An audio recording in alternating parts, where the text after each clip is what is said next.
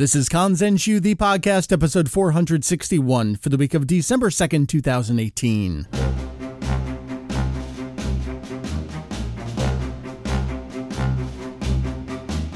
Hello and welcome to Kanzenshuu, The podcast. an extension of the all-encompassing Dragon Ball fan site. Kanzenshuu.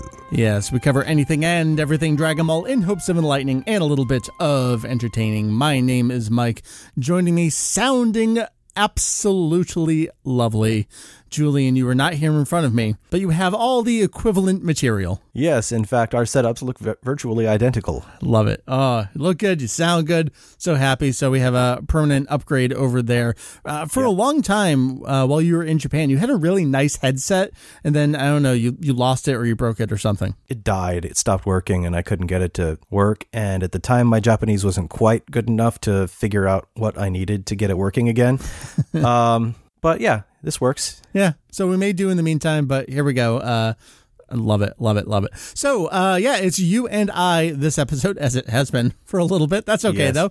Uh, we initially had plans to go through the Dragon Ball Heroes 8th anniversary guidebook. There's some new interviews and tidbits in there. Thought it'd be one of those cool examples of talking about stuff before we put up formal translations on the site. And well, maybe that'll be next week because we changed our mind. And by we, I mean me. I changed my mind on what we're doing this podcast episode.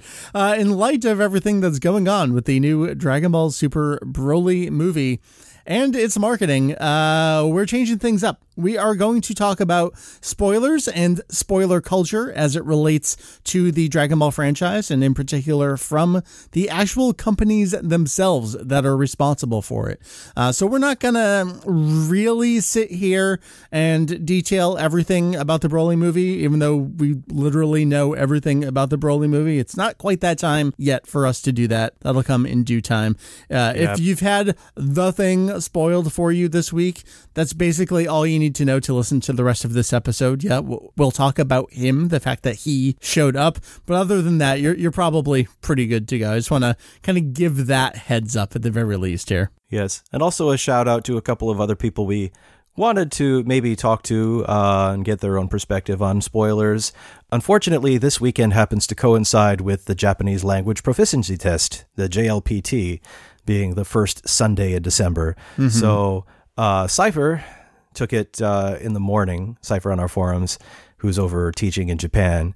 And now it's like five in the morning. No, six in the morning over there, and and um, over here on the uh, other side of the planet, uh, Stacy Sailor Spaz took it this morning, and in her words, uh, she was planning on her husband having a stiff drink ready for her when she got back. So uh, they're they're probably out of commission, but um, We got some here. thoughts from people uh, ahead of time, so we're going to share some of our own thoughts and some other opinions and examples of things that folks share with us ahead of time. And even if we don't cite them by name, uh, I appreciate them uh, sharing those things with us to in turn share with you. So that's what's on tap this episode. We're going to kind of give a little historical context for spoilers and the Dragon Ball franchise and how it's changed over time from the companies themselves and how technology has affected that over these last 30 plus years. That is the entirety of our episode this week. So I say without any further ado, let's get on into it.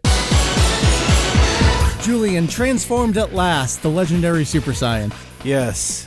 So the episode titles on the TV show have always been very poor about concealing the surprise, which is interesting because if you look at the actual chapter titles, they're a little better. They are. Now, A little better. you could always explain this away as Dragon Ball was this institution and everyone was reading the manga. So by the time the TV series came around, like that was, oh, I'm going to see the cool thing that I already know animated. That's always been my interpretation of it, right? I think that's a fair assessment. I know that Masashi Kishimoto, the author of Naruto, uh, wrote in his uh, illustration to accompany one of the pamphlets that came with the Kanzenban. Oh, Yes, yes. 14, 15 odd years ago Oh now. God, He's- don't say that. um, that there was an unwritten rule that people who had read Jump before the others would not spoil the contents of Dragon Ball that week. but that was the serialization. Okay, that was sure. yeah, that was the manga. But I mean, if you think about by the time they got to the TV show, it's like, well, people have already read it. And I mean, even recently, there was a lot of excitement um, among some of the One Piece fans that I follow on Twitter because of a certain character's transformation in the full moon that uh, was the full moon that came about recently um, on the TV show. And One Piece takes its time getting places. The pacing on that show is just kind of bad. I, I don't think I want to get too deep into One Piece, but as a lapsed fan who is still back in Thriller Bark and wants to go catch up at some point, uh, One Piece was always interesting to me, the TV series, because the openings would always show you things that I wouldn't learn about for like another two story arcs. it felt like like they they acknowledge that yeah we're far behind but we want you to know we're thinking about this and we're gonna get there and it's gonna be cool but I, Yeah. I like those teases dragon ball didn't really have anything like that in its openings uh particularly because we only had over the course of you know the original three series. We had one two and then one opening. Yeah we had animation updates in it.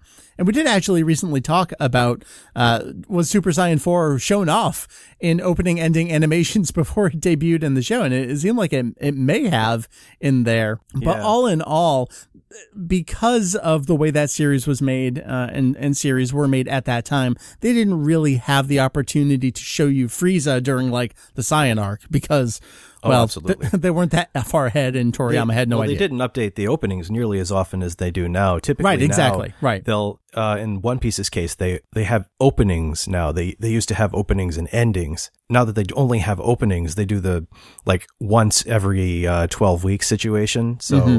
there's like four openings a year, and I know there have been cases where they have showcased characters or villains that uh, don't even show up in the span of episodes that that Yeah, the, yeah. the opening goes to. Right, that's what I'm saying. I remember seeing. Is it Kaku? Is that the dude with the long nose? With the square nose, yeah. Yeah, yeah, yeah. I remember seeing him be like, "I'm, I, yeah." He doesn't show up in, in anything that I've ever seen. but Yeah, he's he's a dude that shows up um in uh, Water 7. Yeah. Oh, I, well, I did see that. So it must have been before. Anyway, all right. I don't want to go too far down the One Piece hole. So we're kind of taking things back to the original serialization. And that's where I want to go here before we talk about present day with uh, the recent movie. Uh, I was going to say movie adaptations, but no, the Super is the one that adapted them. Uh, the recent movies and all the special features that, that come out these days. Let's think about back in the 80s and 90s as Dragon Ball was coming out. And yeah, we just talked about the TV series, assuming that you've read the manga. So maybe that's a little different because it's kind of a one to one adaptation. All right, let's talk about something like the original theatrical films as they were coming out at the Toei, the spring, summer, fall, winter anime festivals, whenever they were, in whatever respective season. So I'm going to turn around here. Let me grab this. I- I've shown this off on Twitter before. This is, oh God, what issue is this? February 93. February 93. So that would have been right around the time of what? Movie 7? Movie 8? Movie 8. So yeah, the February 1993 issue of V Jump in particular. I'm sorry, Virtual Jump. I'm looking here. That's right. It's before they that's before they started the official monthly release. So we're showing off a, a big promo for Dragon Ball Z Movie 8. Yeah, lots of great things here. We we've included uh, some translations from this issue on the site. Here have this giant two-page spread. Oh, cool. It's Goku, Gohan, Trunks, and Vegeta, and uh, a big ominous shot of Broly there in his his regular, his base form. Turn the page. Um, there's uh, a complete detailed look at Broly and Super Saiyan, and then Legendary Super Saiyan Broly, and him attacking everyone, and Paragus, and designs for every single character. I don't know if people don't want to hear this, don't know this, think it's different. I, I think it's important to say a lot of things they do these days is no different from how they did it back then, uh, where they show and tell you everything about the movie in these publications. Uh, it was used as promotion then uh, in different ways, but uh, they wanted to get you in the theater in the seats by kind of showing you as much as possible. And whether you like that or not is kind of not the point here. Uh, we'll get to that in due time here in the conversation, but they showed you everything. Oh, absolutely. The movie didn't come out for uh, another month after February, and I believe that uh, that particular issue is probably not uh, post dated. It's probably dated to the month that it came out because it's one of the pre-release issues. Yeah, yeah. But it definitely came out at least a month before the movie itself did. I'm assuming uh, the the date on the front cover says February 21st. So maybe yeah, you're right. Maybe it was actually out then. So yeah, um, at least a month in advance, you basically knew all about the movie. Right. And that we we should put in the caveat that the movies back then worked a little differently. Uh, in that Sure. they were kind of like these fun bonuses that came out while the TV show was running. They were usually double or even triple features with other popular Jump properties, like things like Magical Taruruto, or s- later on would be Slam Dunk. Slam Dunk, Ninku, uh, even Marmalade Boy was up there alongside things. I mean, they wanted every kid to come and watch things. This is a conversation we've had a lot over the years is what was the point of these movies? Uh, what was their continuity tie with things? They were known entities as this is a one-off thing. It's great if you know the characters, if you know the series. You don't necessarily need to. It's going to be an approximation of where things are. Just come enjoy fun times with these characters in the theater and then go out and buy things. Absolutely. And that's um, kind of part of the fun of those. And in that respect, it didn't really matter Yeah. Whether you were spoiled or not, because Right. either way, it was just kind of this thing you had fun with. And um, maybe we'll get into this a little bit later. I think maybe that ties into the way fans are kind of approaching the same attitude from the rights holders Yeah, yeah. with a different perspective now. Hmm. I want to stick roughly around the same time, uh, 1992 here. There, uh, we actually just had a new Dragon Ball Super television special air on uh, TV, Fuji TV. Uh, and yeah. it seems like they ended up playing the vast majority of episodes 130 and 131 of Dragon Ball Super, recapping the end of that series and looking ahead to the Broly movie, uh, with footage that we've seen before, even some new footage. Uh, something like this is not new. In 1992, we had a summer movie overview special uh, in anticipation of Dragon Ball Z Movie 7. So jumping back one movie. Uh, the Yeah. ex- extreme battle of the three great super Saiyans. Uh, so this special was exactly that, but instead of looking at the TV series, they recapped all of the previous movies, uh, the three Dragon Ball movies up to that point, and then the first six Dragon Ball Z movies. Uh, they focused on, all right, here are some of the similar characters. Oh, here's Goku using his Kamehameha from the various movies. Here's a brief introduction to all the villains. Oh, that's cool. Uh, Julian, the end of the special is basically the majority of Dragon Ball Z movie 7. Pretty much, yeah. Up through 13 transforming. So you, by that point, you've seen everyone in their kind of like big transformations into Super Saiyan there. You've seen a look at 13, 14, and 15. You've seen the SS Deadly Bomber.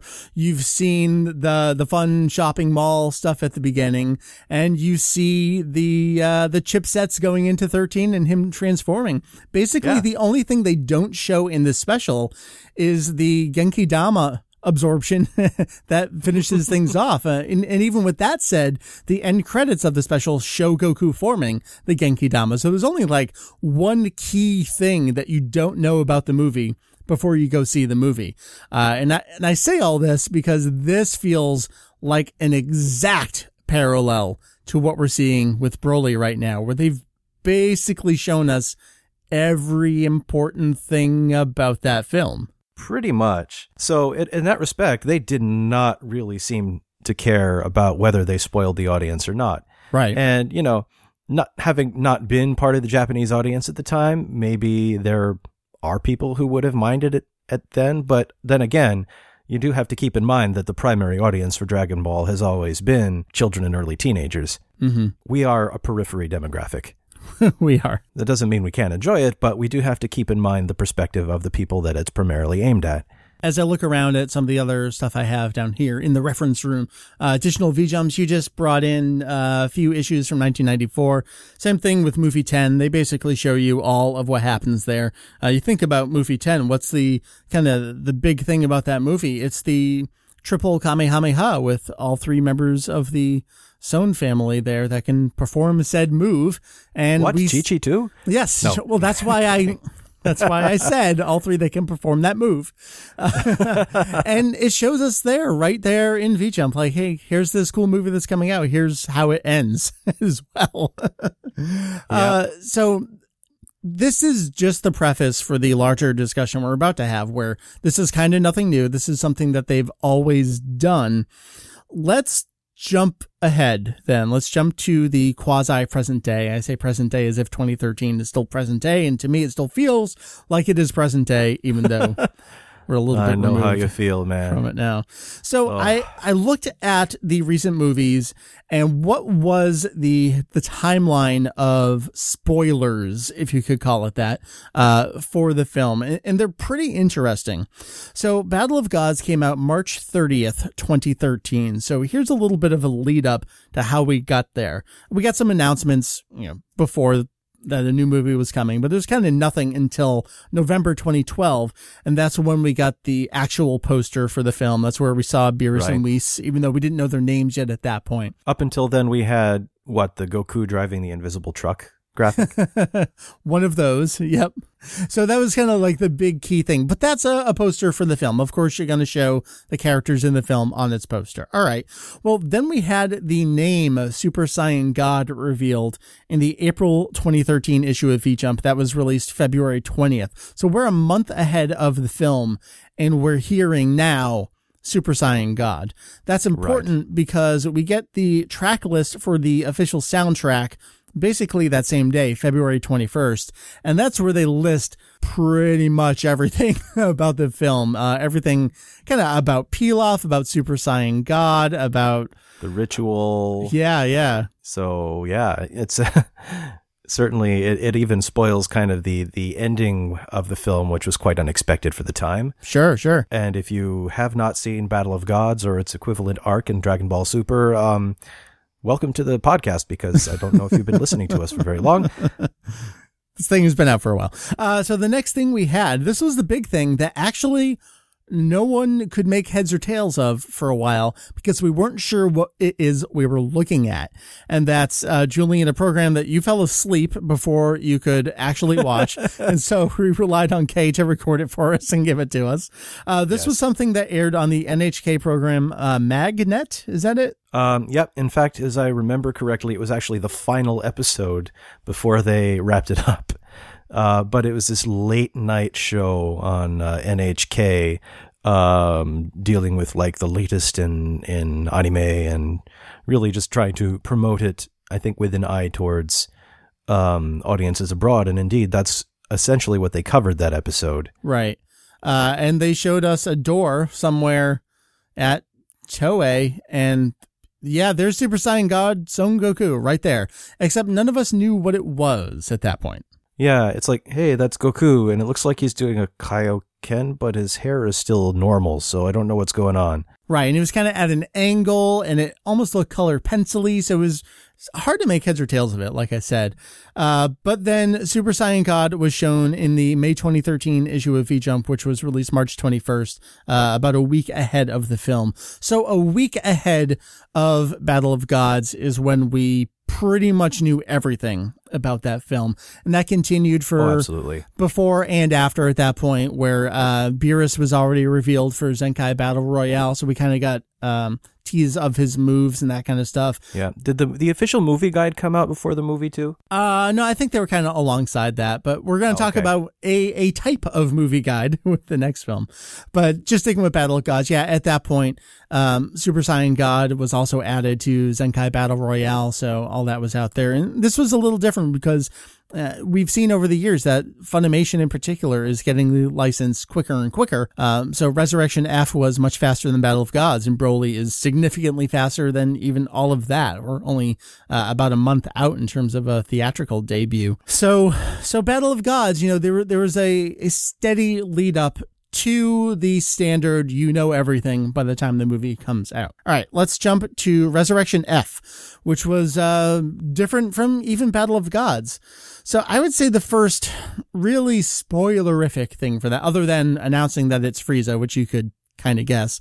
Uh, Toyotaro, after unceremoniously wrapping up uh, Dragon Ball Heroes Victory Mission in V Jump, switched over to doing this three part manga adaptation, uh, really just an introduction to the film, uh, and that began in February, February 21st, and it was going to run for the next three months, with the third chapter kind of coinciding with the release of the movie. Now, the manga adaptation didn't cover the full movie, but this is an example of they're not just telling you what happens in the movie they're they're literally showing you in comic format what's going to happen in this movie very curious for them but i, I think that seems like it worked Yes, and in fact, you know, it's it's kind of the setup in which we kind of know what's going to happen because these things have to happen in Yeah, order yeah. to in order to have the fight that they're hyping, but we didn't know all of the details until uh, we got this manga adaptation, and it even Right. actually showed a couple things that weren't in the movie, like the scene. There's a conversation in uh, the spaceship after Frieza is revived um, that's actually not in the movie, although it is in the script that Toriyama wrote. mm, yeah yeah So they actually show us even things that aren't in the movie. well see toyotaro and dragon ball super as well kind of Yep. both ways on that where you, they tell us things that didn't air and they also don't show us things that did air. Uh, so we, we start with the manga adaptation. We move to Golden Frieza himself, uh, revealed, I, I think it was around March 8th in Weekly Jump and uh, a lot of other places. That was after Yeah. a long tease of what this further evolution was going to be. And then there in March later that month, we got Toriyama's character design uh, in V Jump. Now, keep in mind, at this point, we are more than a month out from the film. Hmm And I think around the same time, we also got the Resurrection F Times. The uh, um, I forget which uh, tabloid was putting Yeah, it, yeah. putting it out as a special edition, but somebody got their hands on it earlier than everybody else and put out uh, on social media a spread where uh, Ryusei Nakao was talking about Frieza. And quickly that uh, became the centerpiece of the usual suspects talking about battle powers because he makes Right. a pun and they took it literally about his power being like a hundred quintillion or something like that. This is also when he, he's talking about losing the battle but winning the war kind of thing. So we're Yeah. also getting a, a nice tease about how that film might end. Um, nice parallel to Battle of Gods, the soundtrack, because all these films are going to have a soundtrack. The soundtrack, uh, full track list was released around April 8th. So we're a little bit before the film. Uh, Julian, speaking of Battle of Gods, where we knew Yeah. everything a week before release, uh, Resurrection F, we get the preview of Volume F, which is the theatrical bonus item. We get the cover of that, which really just shows everything. Oh yeah, you get all the major characters and Golden like, Frieza, Super Saiyan God, Super yep, Saiyan. Yeah. Yeah.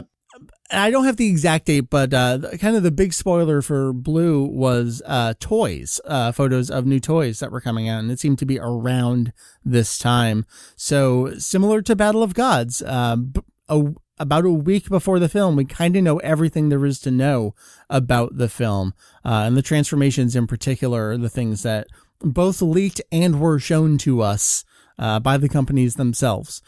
So here we have Yep. these two modern new films where they're definitely looking to international audiences.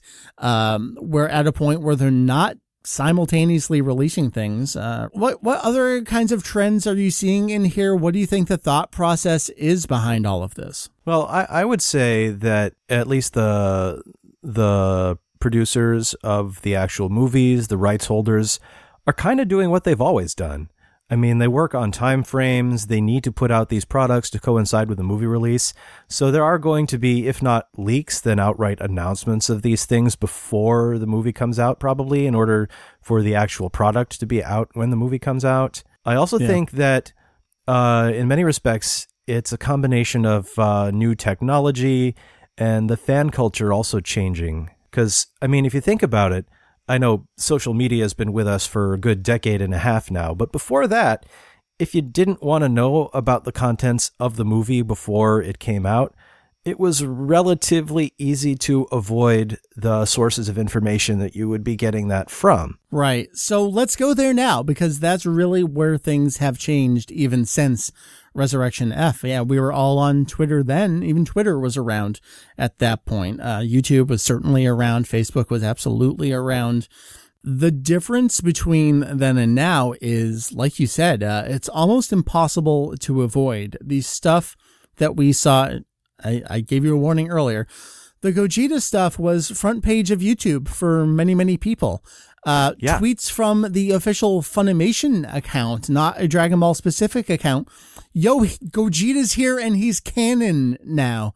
Uh, this is the kind of stuff that if you're even remotely a part of anime fandom, uh, is going to be in your face. It's not, well, I'm just not going to visit the homepage of Kanzenshuu for the next month, which is something you could very easily do, uh, and you wouldn't necessarily get things thrown in your face. Uh, you, you kind of can't avoid this, even if you're not following the fandom voices. Right. And if you think about what's changed in the last five years, Battle of Gods was made with an eye towards eventual overseas release, but it Yeah, wasn't made in such tight cooperation with the overseas rights holders that they were putting out information at the same time. Right, right. Uh, and even though it's not a, a, a simultaneous release uh, worldwide, the English dub is coming out a month after the Japanese release, which is a very short time frame in the overall scheme of things, especially if you look at the way things had been done in the past couple of decades. Yeah. So um, we're getting this deluge of information not only from Japan, which, you know, if you don't know Japanese and don't follow people who translate that things as their hobby, then you can avoid it. But now, you know, it's coming out from everywhere, Yeah, including Uh, all of the uh, official uh, rights holders in other regions. What I think they've been steadily doing, uh, in particular over the course of Dragon Ball Super, uh, they've had a lot of problems with leaks. Um, there have been some prosecutions in Japan, uh, in coordination with China, even uh, about some of these crime rings, honestly, that are not just selling Weekly Jump a couple weeks ahead of time at a mom and pop shop, but literally stealing off the back of a truck and distributing to people who enter into monetary arrangements with them to then distribute this information ahead of time. Right. Uh, they they have to. It's the same kind of thing in some respects where they're the way that they're fighting scanlations is a day and date release, something like Viz releasing day and date with uh, Shueisha with their weekly Shonen Jump. That's one of the tactics they're fighting. So one of the tactics they're they're fighting not just with the manga content itself is uh, this the the advertisements, the information about their future products. Well, how do you compete with what's being stolen? Well, you take the reins and you release it first. It's your pre your preemptive strike against the thieves, uh, and that's what they've been doing. Uh, it, it really seems in particular things like a Jump Festa, where they know people are going to get in and they're going to take photos and they're going to take videos of things. They're going to release it simultaneously, or they're even going to release it a day before the event, or tease what's going to come at the event to at least be remotely in control of that messaging because when they're in control of the messaging, they can frame things better than a fan who doesn't even know what is written on the page, just slapping something up on Twitter. Right, and you've seen that in in other um, industries as well.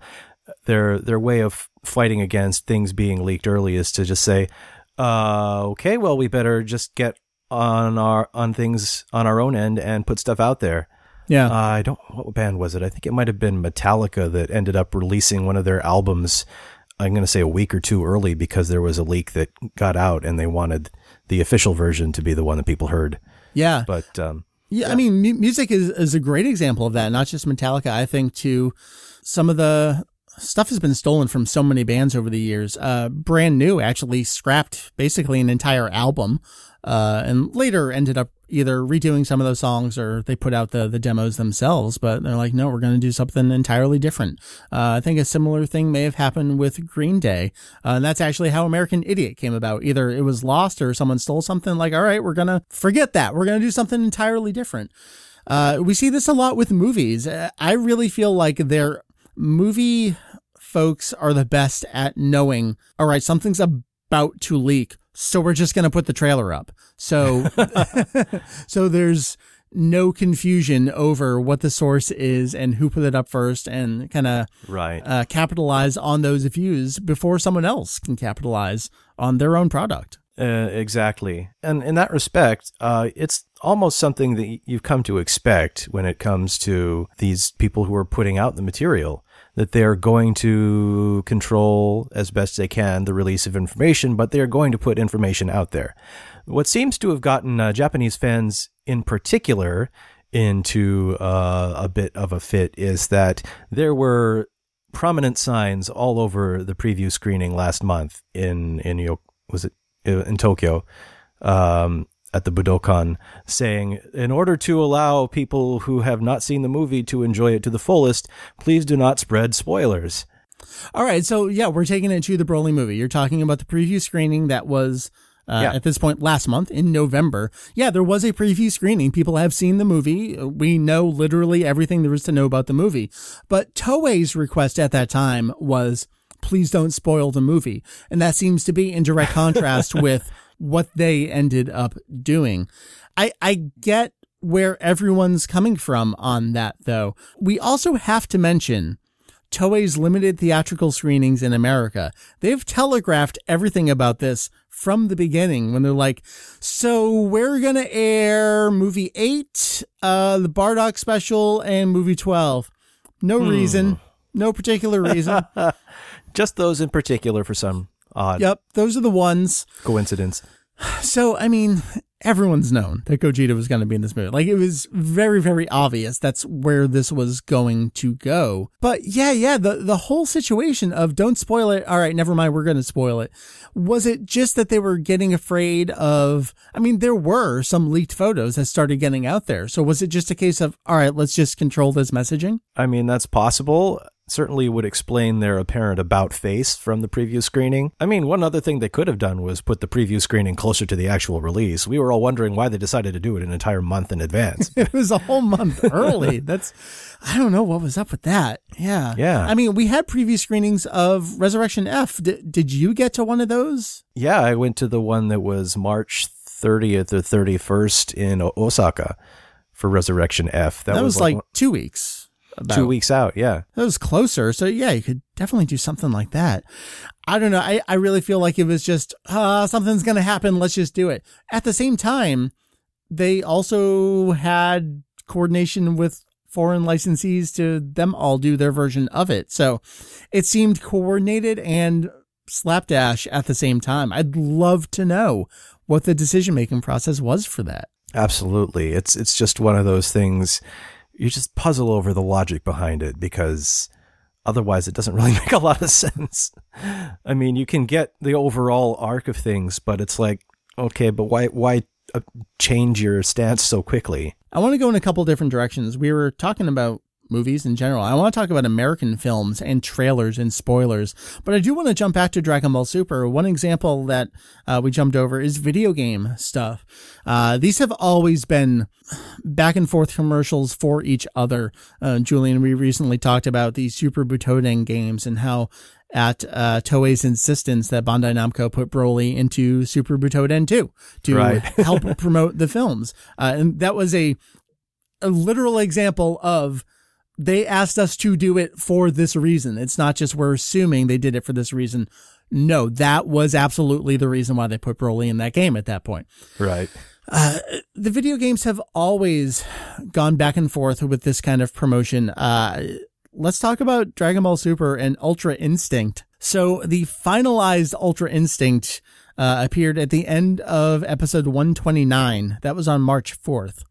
Okay, but uh, Ultra Instinct Goku is going to be added as DLC to Xenoverse 2, and on February 23rd, February 23rd is ahead of March 4th.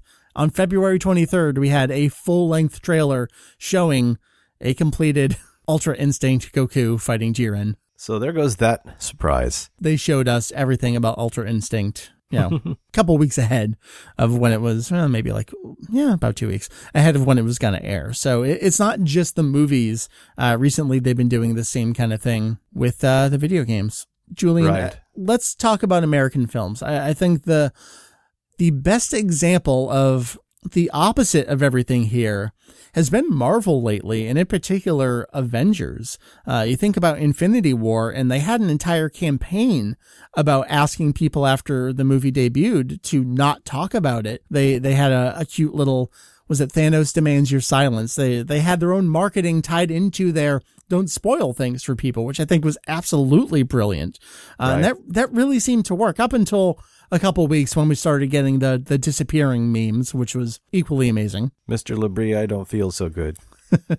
but I think that worked really well for them, and that's extended to Untitled Avengers 4, which we literally know nothing about. There have been lots of theories and a lot of, you know, uh, stealth on-set photos, that kind of stuff. Right. But in general, we know nothing about it, and they're doing a pretty perfect job of not letting us onto that. Um, and that's in direct contrast to the entire rest of the Hollywood film industry. We're at a point now where you can't watch a trailer ahead of a movie's release because they will show you the end of the movie in the trailer. It's happened with basically every film that's come out over the last few years, even Marvel films. So I, I, I feel like we, we kind of do have this exact thing that is happening with Dragon Ball, with anime, but you know, we're Dragon Ball site. We're talking about Dragon Ball here.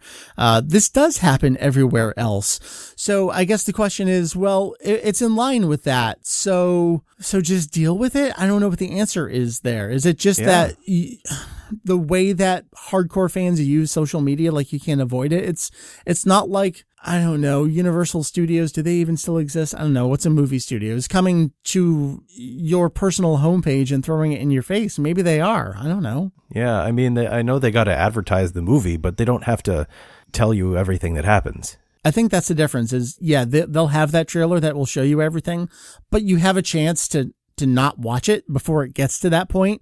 Funimation tweeting, Gogeta's here and he's canon. Like, you, you can't avoid that.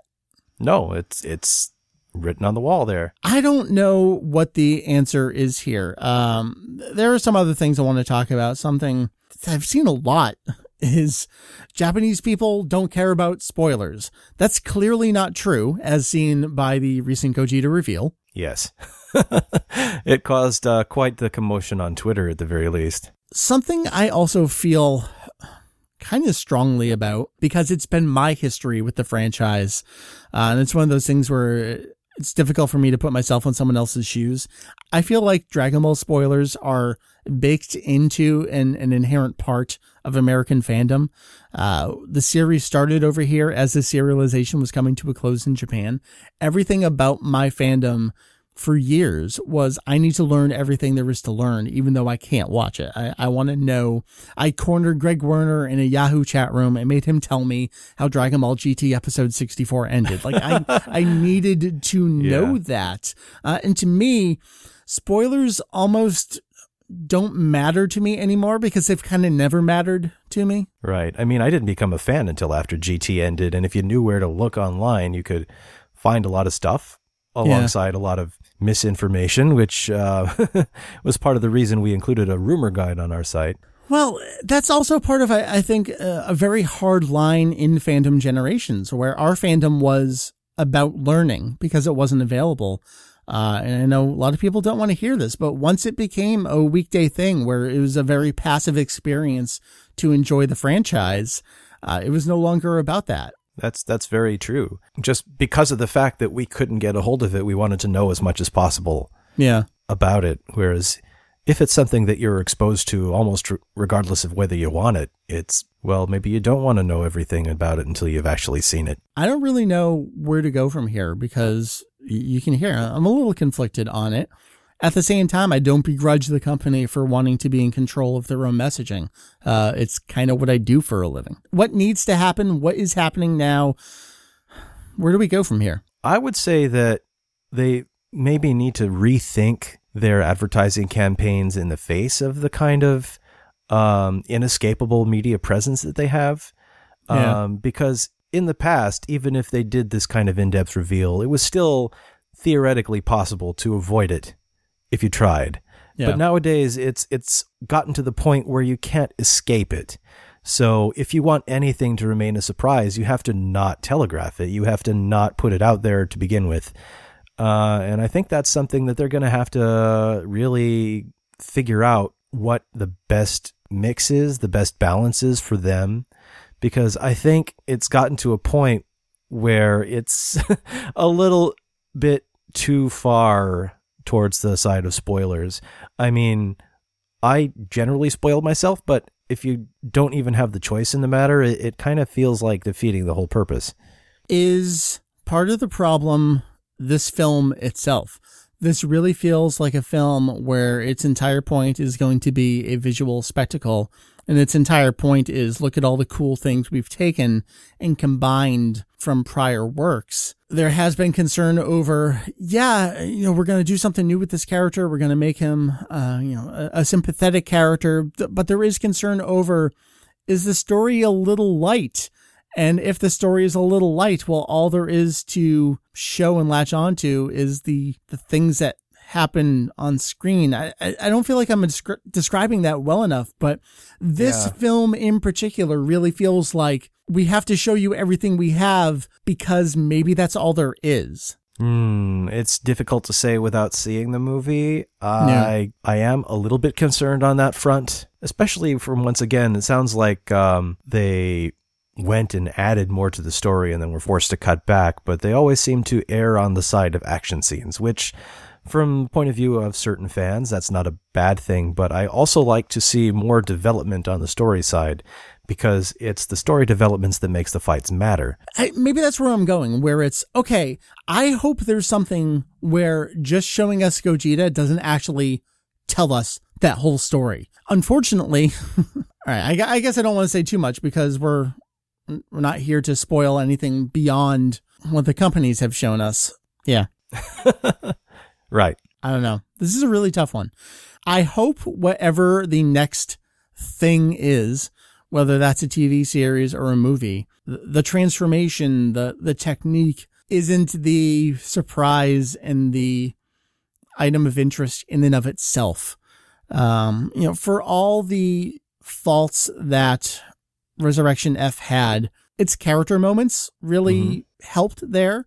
Battle of Gods, even more so than that. I really felt like the, the character interactions in that film, even knowing Super Saiyan God going into it, knowing everything about the film, was still enjoyable on a story, a writing level perspective for me.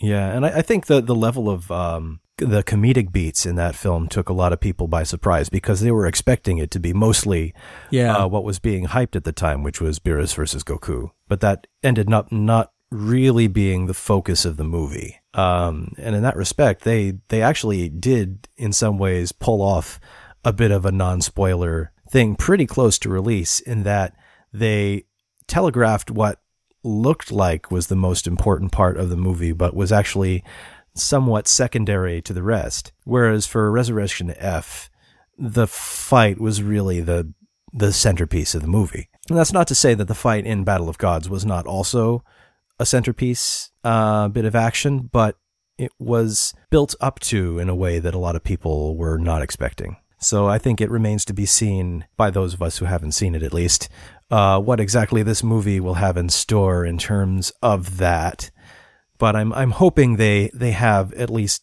you know enough character interactions and maybe unexpected bits that make it worth the fighting. Is this a bigger problem with something like Dragon Ball than it would be for I don't know, let's say Doctor Stone, where Dragon Ball is this long running mega franchise that has um, new theatrical films, various manga adaptations, uh, special features, uh, video games out the wazoo. They where they all need to work in conjunction with each other. There's uh, a lot of cooks in the kitchen here, as opposed to something that's just coming out for the first time, and the only info about it is what's in next week's chapter. Well, I think in that respect you might have a point. I mean, as you said, the less there is out, the more freedom you have to go in different directions with it.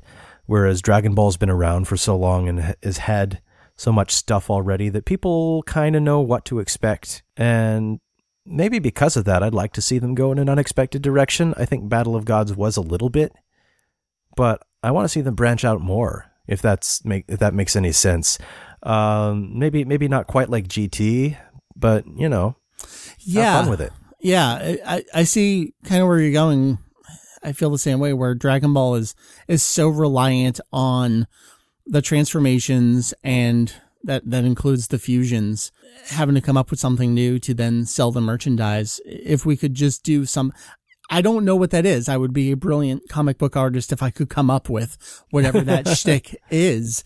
Uh, Right. especially for Dragon Ball. Like, wh- what do they do? Where do they go to still be Dragon Ball, but not be, all right, here's the new hairstyle? because, well, we did, we did that in all the films and we did that in Super too. I don't know. I don't know. Dragon Ball is just, I don't It- know. it's too big. to me, I always, uh, especially in Super, I enjoyed the the in between bits that they had um, Yeah. uh, between the major arcs, the the slice of life stuff, the little crossovers, the funny one off episodes. I would I would take like a whole, uh, you know, maybe six month series of just that stuff. You know, copy Vegeta is better and better as you go back and watch it. And we all, we were just dying for that Trunks material, and we're like, okay, that's great and all, but let's go.